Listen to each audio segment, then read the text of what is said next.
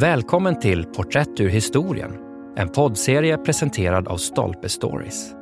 I 25 avsnitt får vi lära känna några av de personer som spelat viktiga roller i historien, men ändå glömts bort.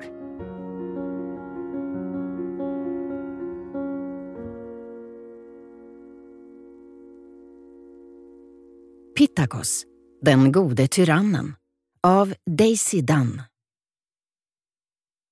Trots en föga lovande början och oräkneliga skärmytslingar bör Pittakos, härskare i Mytilene på Lesbos under 600-talet före Kristus, bli ihågkommen som en av sin tids stora ledare.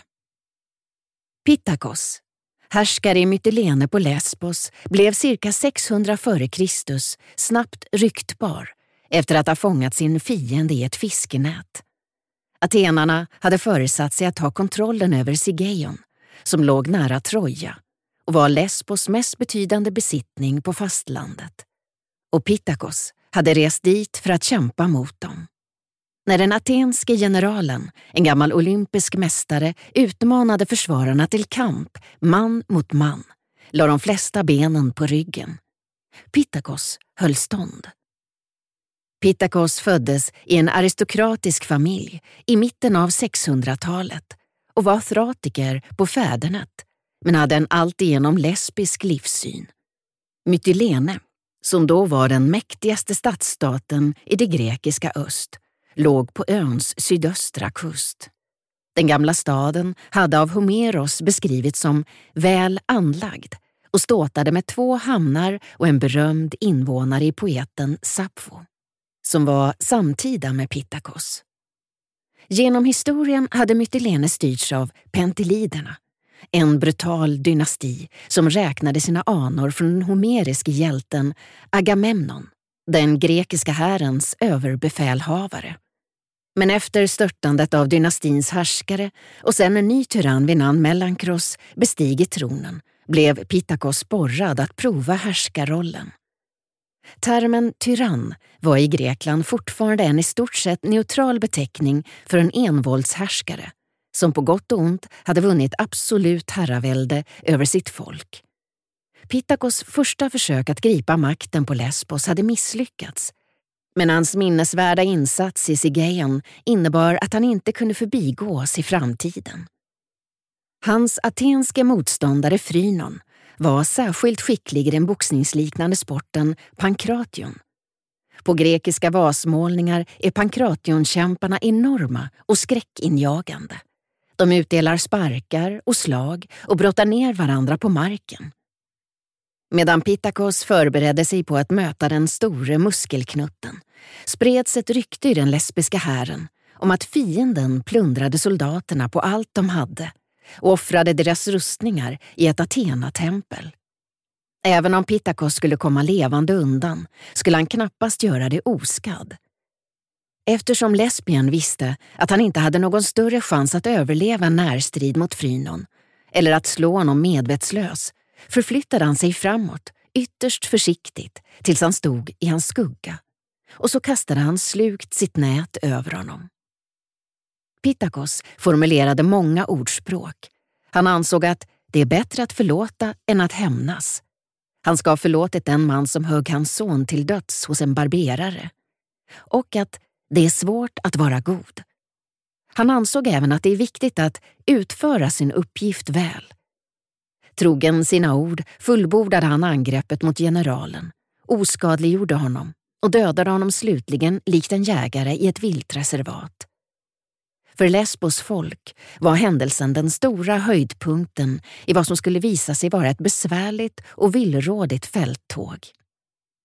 De båda sidorna hade nått ett dödläge och till slut kallades en neutral part in som skiljedomare. Sigeion tillföll atenarna. Den territoriella förlusten hade en förödande inverkan på lesbiernas kampanda.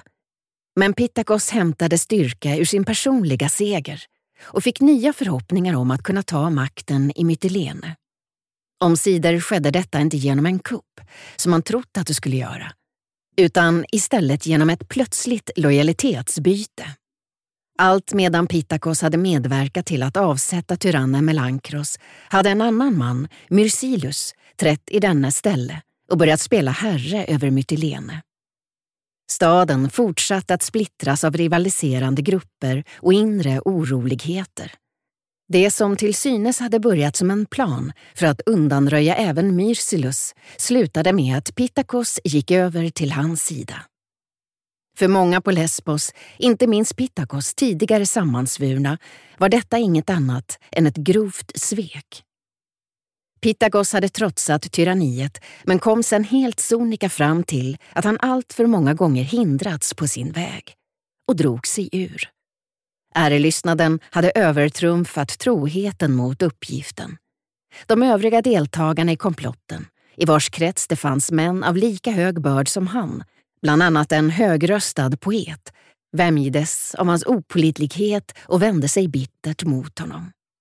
Emellertid hade de inte något annat val än att fly staden och gå i frivillig exil på andra sidan ön, sedan deras planer på att störta Myrsulus hade kullkastats. När tyrannen en kort tid senare avled valdes Pittakos av sina stadsinvånare till hans efterträdare, vilket föranledde den misslynte poeten att utfärda en varning om att det inte skulle dröja länge förrän han var som alla andra härskare före honom. Att döma av en romersk kopia av ett antikt porträtt hade Pittakos skägg och vågigt hår ner till örsnibbarna. Tättsittande ögon och en mun vars gipor naturligt vinklades neråt i en bister min. Om han såg allvarlig ut var det ingenting mot hur han uppförde sig. Hans många truismer avslöjade honom som kammarfilosof. Han skrev även dikter under de följande decennierna fann Sokrates stort nöje i att reda ut deras innebörd. Men en sak som Pittakos inte kunde tåla var att bli gjord till åtlöje. Efter att i åratal ha strävat efter makt och inflytande var han inte beredd att dras i tvivelsmål av upprorsmakare eller hindras i sin ambition att rensa upp i Mytilene med hjälp av stränga reformer. Trots att Pittakos hade gift in sig i den gamla härskarfamiljen Penteliderna strävade han efter att lösa upp det grepp som de förmögna grupperna länge hade haft om ön. I hela den grekiska världen ägde det rum något som påminde om revolution, då nya ledare trädde fram, ivriga att störta den traditionella härskande klassen. Pittakos insåg att en utglesning av den aristokrati från vilken de främsta konspiratörerna kom inte kunde annat än gynna honom i hans planer. När den mest betydande exilgruppen revolterade drev han iväg dem till fastlandet och bannlyste dessutom ett antal andra adliga män och kvinnor. Pittakos beslut att jaga iväg så många från Lesbos väckte naturligtvis kritik. Hans gamle poetvän, som själv var adelsman och hörde till de förvisade, gav honom omväxlande öknamn som Släpfot, Knäppjöken, Skrythalsen och Isterbuken. Pittakos var inte, åtminstone inte enligt sin poetvän, öns mest tilldragande kar. Krösus, som var känd för sin rikedom, lär ha förbarmat sig över hans offer. Han var vid den tiden en ung furste i Lydien ett kungadöme i vad som numera är västra Turkiet. Och han ingrep och gav en del av de förvisade 2000 stater i mynt för att underlätta deras återfärd till Lesbos. Det låg i Lydiens intresse som handelspartner att Lesbos stabiliserades. Till Krösus häpnad avvisade Pittakos ett erbjudande om pengar och förklarade att han hade fullt tillräckligt efter att ha ärvt en del av en familjeegendom. Han underströk också att denna testamentariska gåva knappast hade gjort honom lyckligare. Det blev ständigt tydligare att Pittakos, tvärt vad hans gamla vänner och bundsförvanter hade förutsett, skulle bli en helt annan sorts ledare än sina föregångare. De kvarvarande lesbiernas förtroende för honom var i själva verket så stort att de utsåg honom till vad som i vår tid motsvaras av en diktator. På villkor att han bara skulle behålla makten i ett årtionde. Pittakos var visare än de tidigare tyrannerna och mer bestämd. Och om det fanns någon som kunde ge öborna hopp om stabilitet så var det han. Pitakos införde en mängd lagar för att få bukt med en del av orsakerna till de sociala brytningarna. Inte minst bestämde han att den som begick ett brott och var alkoholpåverkad skulle få ett dubbelt så strängt straff som en nykter förövare. Som Pitakos själv sa gav målat trä, offentliga skrivtavlor med nedtecknade lagar, det bästa skyddet åt alla. I likhet med Solons berömda lagar i Aten skrevs Pittakos lagar på dessa tavlor av trä, vilket betydde att ingen som bröt mot dem kunde skylla på att de inte kände till dem. Pittakos sociala åtgärder, och än viktigare att han fick de stridande lägren att dämpa sig, hade en positiv inverkan på livet i Mytilene. Med tiden fick han äran av att ha återställt freden efter år av politiskt kaos och hyllades som en insiktsfull lagstiftare. Mannen med det jättestora fiskenätet hade till slut segrat på hemmaplan.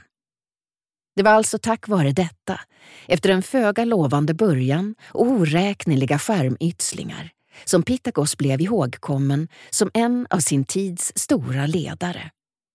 Hans anseende befästes en gång för alla när han valdes till en av Greklands sju vise. I Protagoras beskrev Platon i början av 300-talet denna lista över visa män, där även Solon och filosofen Thales fanns med. Men den fick troligtvis spridning redan under Pittakos livstid. Som den kloke Pittakos själv kunde ha sagt finns det ingen framgång utan bakslag. Och som han faktiskt sa, avslöjar makten människan. Efter tio år av harmonisk diktatur avgick Pittakos som han lovat för att leva ett liv i stillhet. Han dog strax före sin 80-årsdag, cirka 570 före Kristus. Daisy Dunn är en prisbelönt författare och antikvetare. Hon fick sin utbildning vid Oxford, Courtauld Institute of Art och University College London där hon disputerade i klassisk litteratur 2013. Hon är redaktör för tidskriften Argo, A Hellenic Review och krönikör i Spectacore och Spears Magazine. Hon har skrivit sex böcker, senast Not far from Brideshead, Oxford between the wars.